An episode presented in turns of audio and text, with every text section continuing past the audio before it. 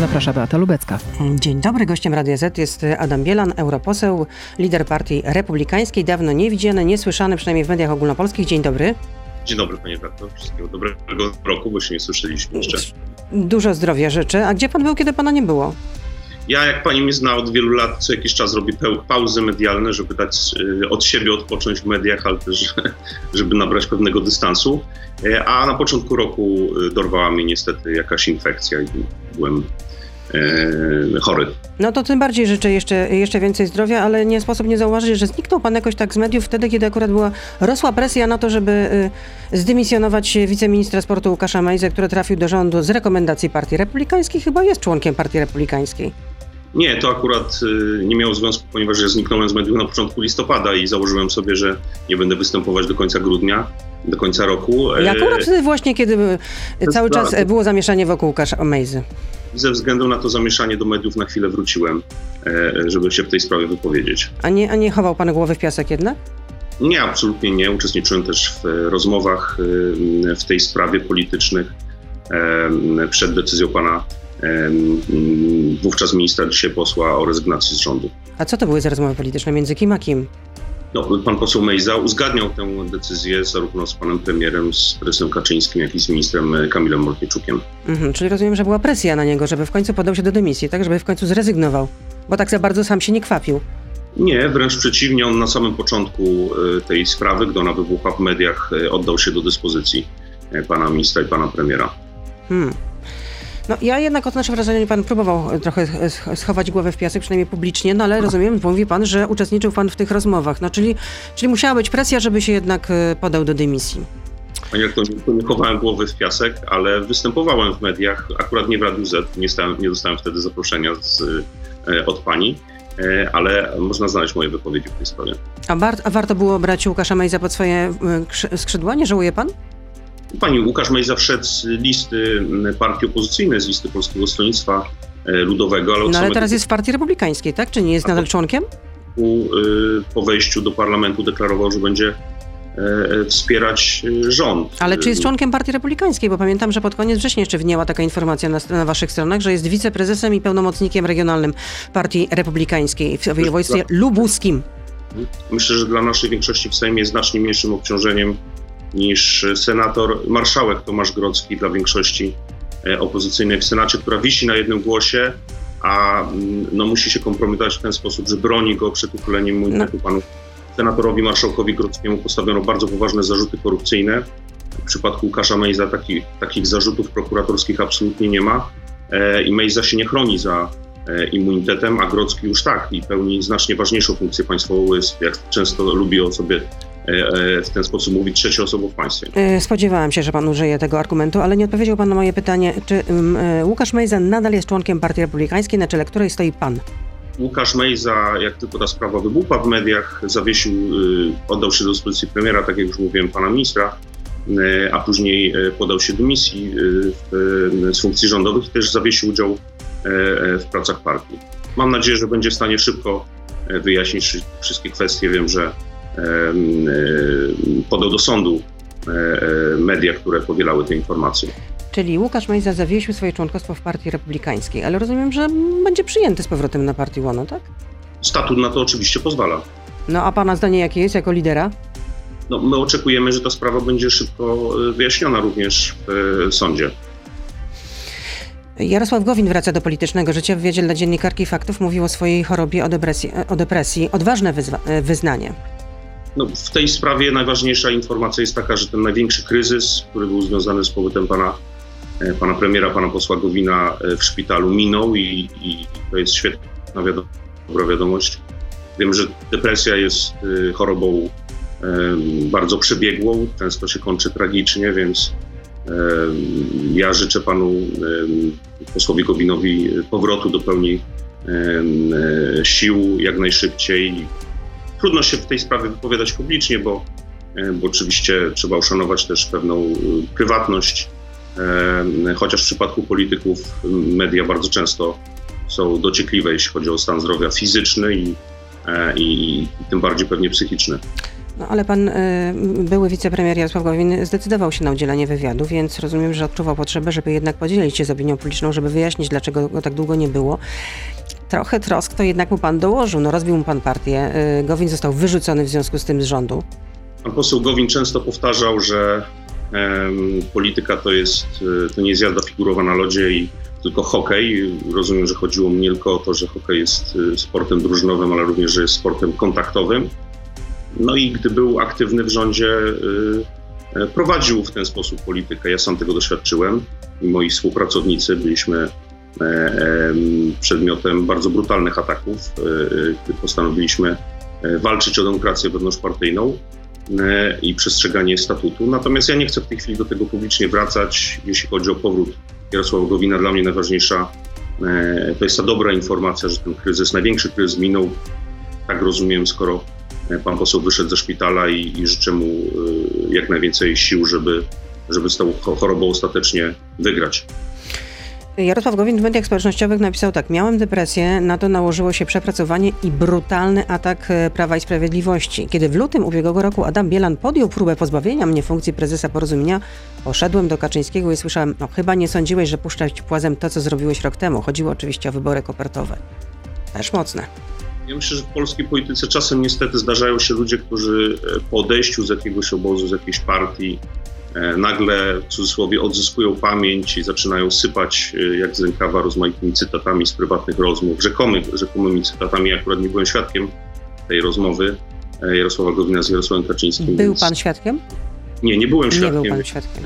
Wypowiadać, natomiast no, z niesmakiem patrzę. Nie mówię tylko o tej wypowiedzi, bo to jest cała seria polityków, którzy z tej czy innej partii odchodzą, a później nagle po tym, jak stracili jakąś pozycję polityczną, zaczynają tę partię potępiać, no, wystawiając sobie świadectwo za lata, w których byli aktywni w tym obozie politycznym, bo przecież akurat pan poseł Gowin był wicepremierem przez 6 lat w ramach rządów Zjednoczonej Prawicy. No ale jeśli poczuł się zaatakowany, to w takim razie opowiada o tym.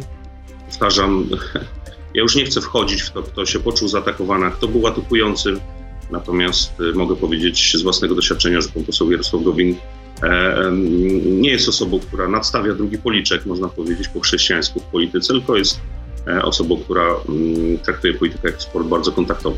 To jakby pan nadstawiał drugi policzek. Tadeusz pyta jeszcze, czy widzi pan w Jarosławie Gowinie potencjalne zagrożenie?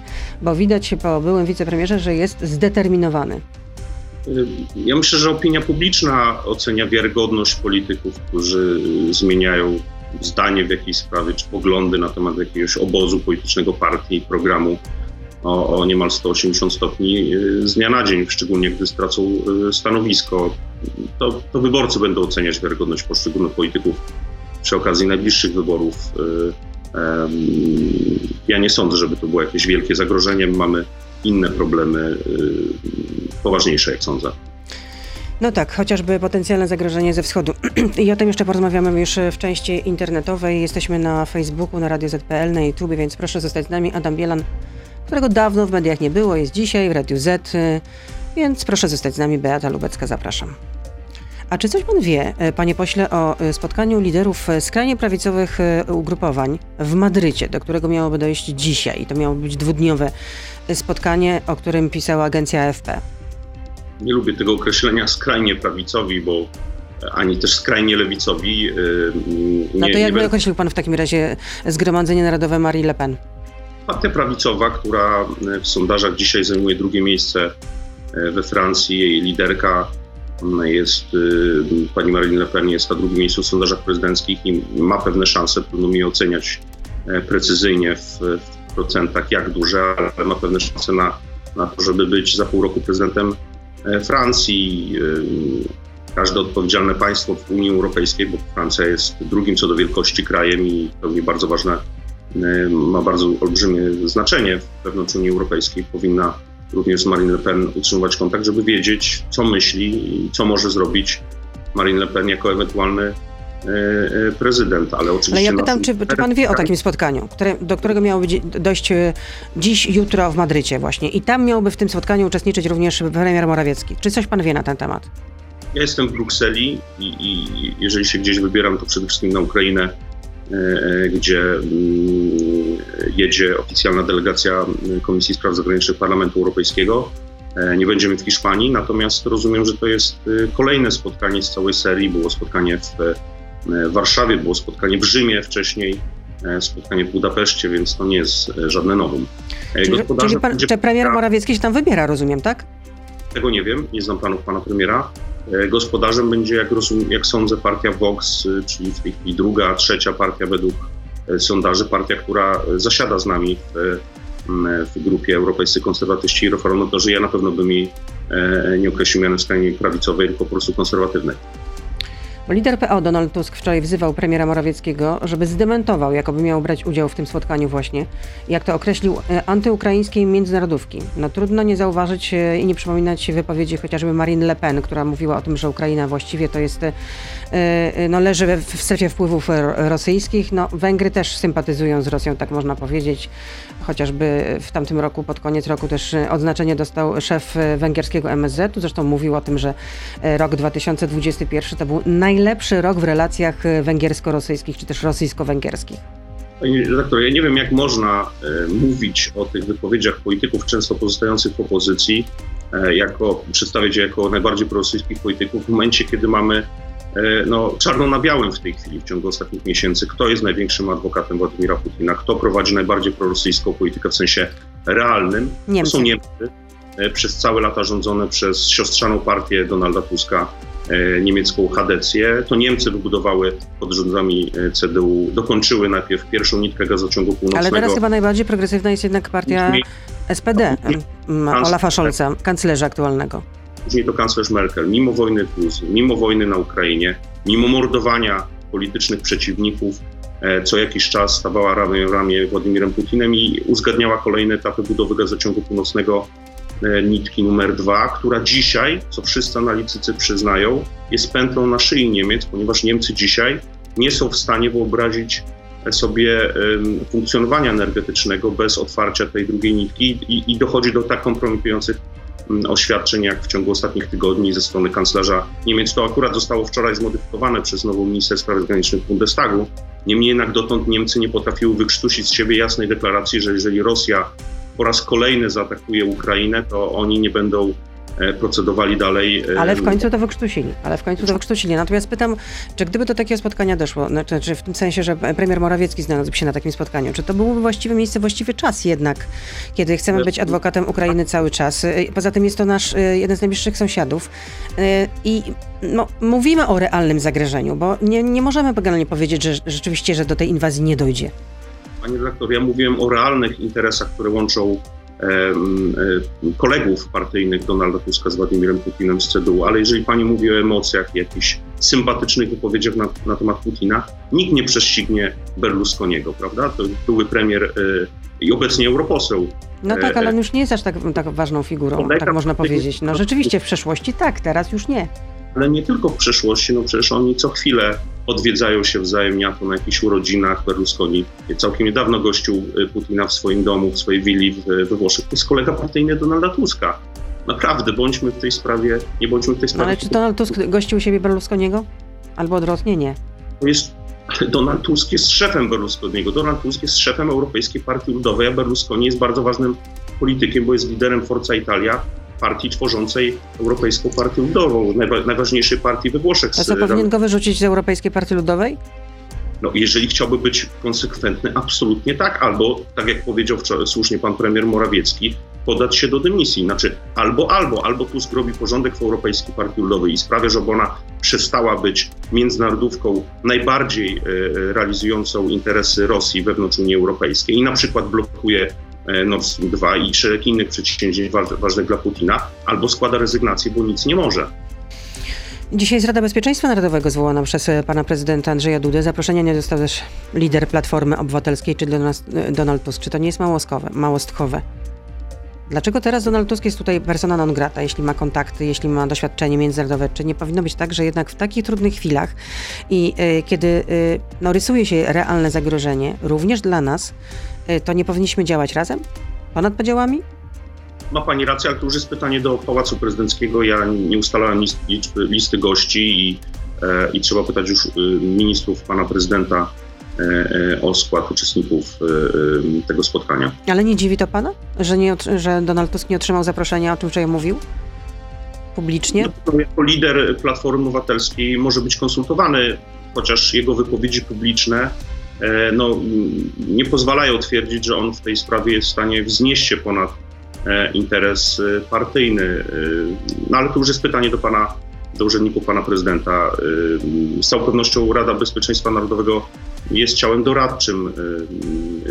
Pan prezydent Andrzej Duda akurat w ostatnich tygodniach jest niezwykle aktywny, jeśli chodzi o sprawę Ukrainy. Wiemy, że gościliśmy, pan prezydent gościł prezydenta Zełenskiego na dwudniowej wizycie. Tak, i uczestniczył również w telekonferencji z prezydentem Joe Bidenem, gdzie uczestniczyli również przywódcy państw europejskich, między innymi Niemiec również. Tak, jako de facto lider flanki wschodniej, tej grupy B9, tworzącej 9 państw ze wschodu i z południa państw członkowskich NATO, więc pan prezydent jest w tej kwestii bardzo aktywny i z całą pewnością jest w tej chwili bardzo dobrze poinformowany o to, jakie są nastroje wewnątrz. I tą wiedzą chce się podzielić również nie tylko ze stroną rządową, ale również ze stroną opozycyjną, więc trochę dziwi, że nie będzie tam lidera Platformy Obywatelskiej. Poza tym pan prezydent jakoś specjalnie nie nadużywa tej formy spotkania także z opozycją, czyli Radę Bezpieczeństwa Narodowego. Ostatnio, jak sprawdziłam, to ostatnie 2 Rady Bezpieczeństwa Narodowego odbyły się w marcu 2020 roku i powód był oczywisty – pandemia. A czy pana zdaniem dojdzie do wojny za naszą wschodnią granicą? Co panu podpowiada intuicja? Czy co zrobi Władimir Putin? Czy jednak się wycofa, czy po prostu już jego eskalowanie zaszło tak daleko, że właściwie nie ma wyjścia? No. Pani redaktor, po pierwsze, my mamy wojnę za naszą wschodnią granicą. Wojna rosyjsko-ukraińska toczy się bez przerwy od 2014 roku, od zajęcia Krymu, ale przede wszystkim inwazji na wschód Ukrainy, bo przecież nikt nie ma wątpliwości, że za tym, co się dzieje w Donbasie, stoją Rosjanie, jakieś zielone... No tak, ale mówi się o kolejnej odsłonie, która miała być dość dramatyczna, jeśli chodzi o realizację, już nie mówiąc o skutkach. No, tym bardziej, że zgromadzono jednak dużą liczbę wojsk na granicy ukraińsko-białoruskiej. I Rosjanie nadal eskalują ten konflikt.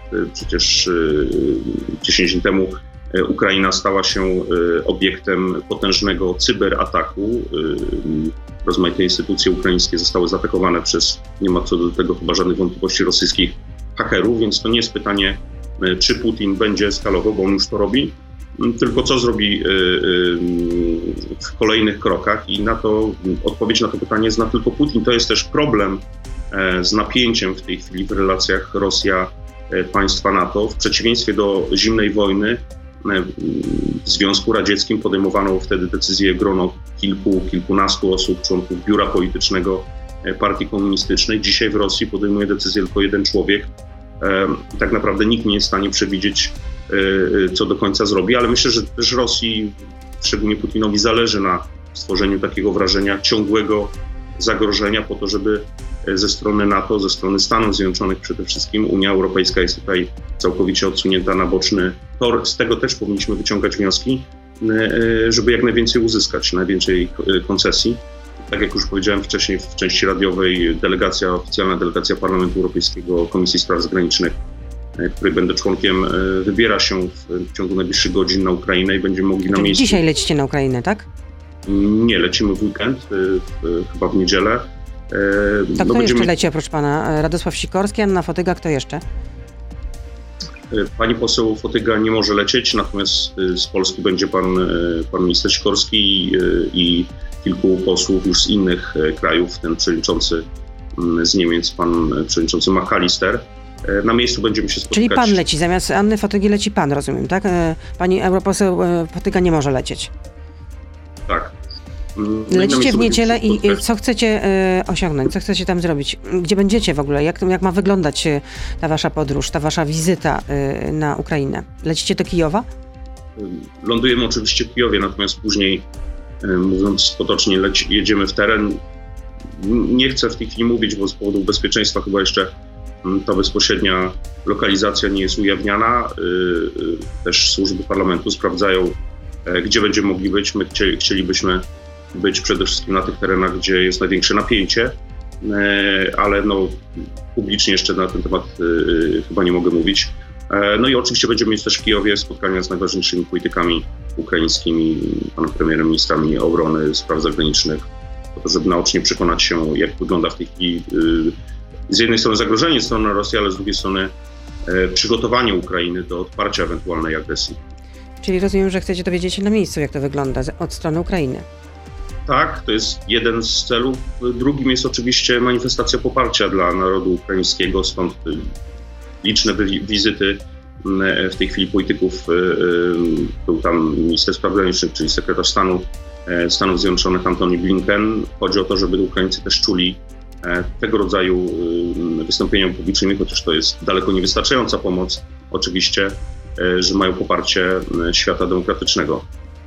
A ile ta wizyta potrwa? Planowana jest do wtorku wieczorem, środy rano.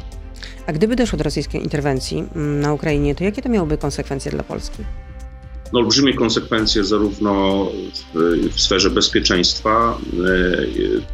Możemy się spodziewać olbrzymiego napływu uchodźców z terenów objętych działaniami wojennymi i też konsekwencje gospodarcze, które Polska już ponosi, bo to, co się dzieje na Ukrainie, ma wpływ na czy to rentowność naszych obligacji, czy kurs złotówki, więc cała Unia Europejska, ale przede wszystkim gospodarki naszego regionu już za te napięcie zbudowane przez Putina płacą. Już nie mówiąc o inflacji, o wzroście cen surowców energetycznych, przede wszystkim gazu, to jest bezpośredni wpływ działań Putina. Czyli konsekwencje ekonomiczne byłyby na początek, przepraszam bardzo. Jeszcze większe niż te, które już widzimy, oczywiście, tak jak najbardziej. Czyli jeszcze wzrost cen gazu, energii elektrycznej też? Tak jak powiedziałem wcześniej, minister spraw zagranicznych Niemiec wczoraj w Bundestagu w końcu powiedziała o tym, że też nie do końca jednoznacznie, ale zasugerowała, że gazociąg Nord Stream 2 nie byłby oddany do użytku. Niemcy niestety prowadzą w ostatnich latach absolutnie samobójczą politykę energetyczną, zamykając swoje reaktory jądrowe, ograniczając inne moce produkcyjne i całkowicie skazując się na gaz, którego nie mają wystarczająco dużo w swoich magazynach. Między innymi dlatego, że oddali te magazyny w dużej mierze Rosjanom do kontrolowania. To jest polityka absolutnie samobójcza, która sprawia, że dzisiaj są najbardziej uzależnieni od woli Putina, jeśli chodzi o energię w swojej historii. To oczywiście może mieć wpływ na cenę energii w całej Europie. Adam Bielan jest z nami, europoseł i lider Partii Republikańskiej. Z pytania od słuchacza Michał pyta, gdyby pan był szefem sztabu podczas kampanii wyborczej i kogokolwiek i okazałoby się, że pana telefon był szpiegowany przez Pegasusa w okresie kampanii, to czy uznał pan ten fakt za próbę wpływania na wynik wyborów? Gdyby to szpiegowanie miało powody polityczne, informacje, które były w ten sposób uzyskiwane, byłyby wykorzystywane przez naszych konkurentów, oczywiście to był bardzo groźny zamach na demokrację parlamentarną. No to w takim razie, czy mieliśmy do czynienia z groźnym zamachem na demokrację parlamentarną, kiedy zhakowano telefon Krzysztofa Brejzy właśnie w tych czasach, w tym okresie, kiedy był szefem kampanii wyborczej Koalicji Obywatelskiej w 2019 roku? Głównie wtedy atakowano jego telefon. Pierwsze to, czy ten telefon był inwigilowany przez służby specjalne, czy nie, ja tego nie jestem w stanie potwierdzić, bo nie mam po prostu dostępu do takich informacji, natomiast ja mogę powiedzieć, że jako polityk, który... Kanadyjska firma badawcza Citizen Lab nie ma wątpliwości, że ten telefon był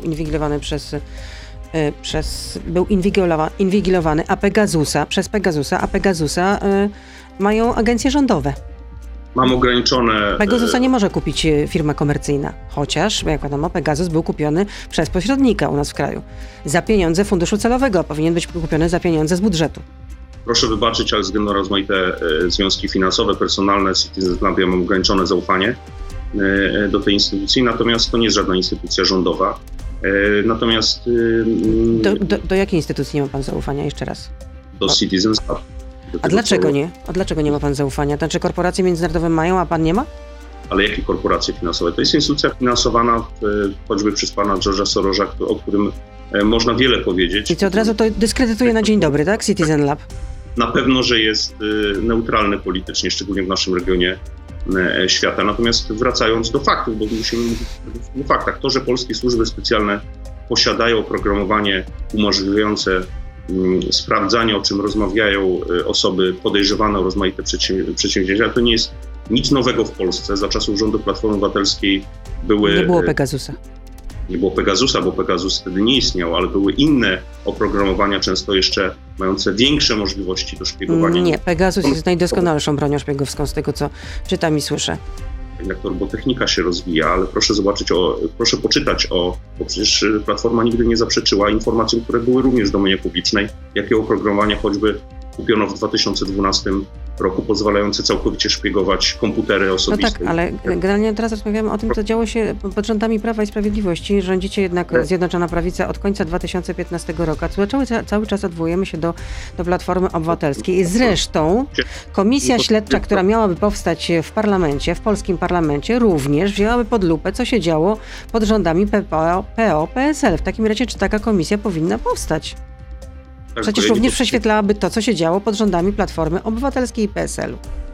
Ja nie postawiłem kropki w mojej odpowiedzi. Zacząłem tę odpowiedź od tego, że to nie jest żadne nowum, że takie oprogramowania są w rękach służb specjalnych. Problemem byłoby... Nie jest, czy nowum rzeczywiście nie jest, tylko pytanie, w jakich celach jest używany taki program szpiegowski. Dlaczego szpiegował na przykład lidera Agrounii, który nie ma żadnych zarzutów na swoim koncie? Zresztą Krzysztof Brejza też nie ma żadnych zarzutów na swoim koncie. Żadnych zarzutów prokuratorskich również nie ma na swoim koncie prokurator Ewa Wrzosek, a też była inwigilowana. Z natury rzeczy służby specjalne zajmują się najczęściej osobami, które nie mają żadnych zarzutów, po to, żeby zweryfikować rozmaite informacje, ewentualnie te zarzuty, żeby prokuratura mogła już później to... Tylko jak mówiła wczoraj prokurator Ewa Wrzosek podczas posiedzenia senackiej komisji, używanie Pegasusa w Polsce jest nielegalne, dlatego że Pegasus jest taką akurat bronią, że podsłuchuje i prześwietla nie tylko osobę, której zhakowano telefon, ale wszystkie inne, które znajdują się w jej otoczeniu. A sądy wydają zgodę na inwigilację pojedynczych osób. No ale teraz się odwołuje już do listu, który opublikował pan minister Mariusz Kamiński. To oprogramowanie, o którym przed chwilą mówiliśmy, to jest oprogramowanie, które kupiła Platforma Obywatelska, oprogramowanie tworzone przez firmę Hacking Team. I takie oprogramowanie było w Polsce przez wiele lat używane. Gdyby brać poważnie to, co mówi pani prokurator Wrzosek, to znaczy, że polskie służby specjalne jeszcze z zarządów Platformy Obywatelskiej działają nielegalnie. To jest absurd. Z tego rodzaju oprogramowania korzystają praktycznie wszystkie służby specjalne na świecie. Rosjanie, Chińczycy, Amerykanie, choćby mówię tutaj o działalności NSA, mają znacznie bardziej... Tylko że jakoś tak się dzieje, że akurat Pegasus został użyty wobec osób, które nie sprzyjają aktualnej władzy albo są w opozycji. No, dziwne, nie uważa pan? Ale ta teza nie została zweryfikowana. Pan minister Mariusz Kamiński wyraźnie podkreśla, w jakich okolicznościach ewentualnie, bo rozumiem, że tego publicznie potwierdzić, mogło dojść do podsłuchiwania pana Romana Giertycha czy pana Krzysztofa Brejzy. Nazwisko pana Brejzy przecież pojawiało się w tak zwanej aferze inowrocławskiej, gdzie zbudowano to swoją drogą. Nie ma żadnych zarzutów w tej materii. Farmę troli, farmę hejtu, która zajmowała się niszczeniem politycznych konkurentów. I akurat tego chyba nikt nie kwestionuje. Krzysztof Brejza mówi, że nie ma z tym nic wspólnego, poza tym nie ma żadnych zarzutów w tej sprawie. Nawet nie został przesłuchany. Kto rządzi Inowrocławiem, no to można powiedzieć, że nie ma żadnych związków politycznych ze swoim ojcem. Oczywiście, że nie ma formalnie jeszcze w tej chwili zarzutów, ale pamiętajmy, że w Polsce niestety wymiar sprawiedliwości działa tak wolno, że często zarzuty są po wielu latach. Jak to jest możliwe? Jak to pod rządami Prawa i Sprawiedliwości? Dlaczego prokuratura w takim razie w tej sprawie jest taka opieszała, kiedy na czele prokuratury stoi Zbigniew Ziobro? Ja stwierdzam fakt, jeżeli pani prześledzi rozmaite działania, dzisiaj mieliśmy zatrzymanie byłego posła Prawa i Sprawiedliwości w związku z zarzutami dotyczącymi, tak jak czytałem przed chwilą w mediach, jego działalności z lat 2016-2018, a więc jeszcze sprzed tych wydarzeń, o których mówiliśmy, został zatrzymany dzisiaj. No, takie są długie procedury. Możemy nad tym ubolewać, ale często tak jest. Pamiętajmy, że i to jest najważniejsze, każda inwigilacja jakiegokolwiek obywatela, polityków to włączając, wymaga decyzji sądu.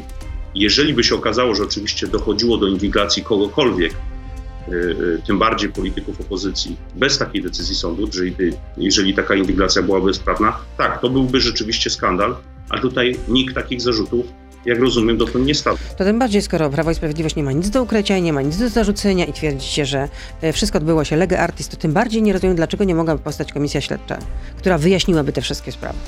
Choćby dlatego, panie redaktorze, żeby te kwestie wyjaśniać, potrzebny jest dostęp do informacji niejawnych. Taki dostęp mają członkowie komisji.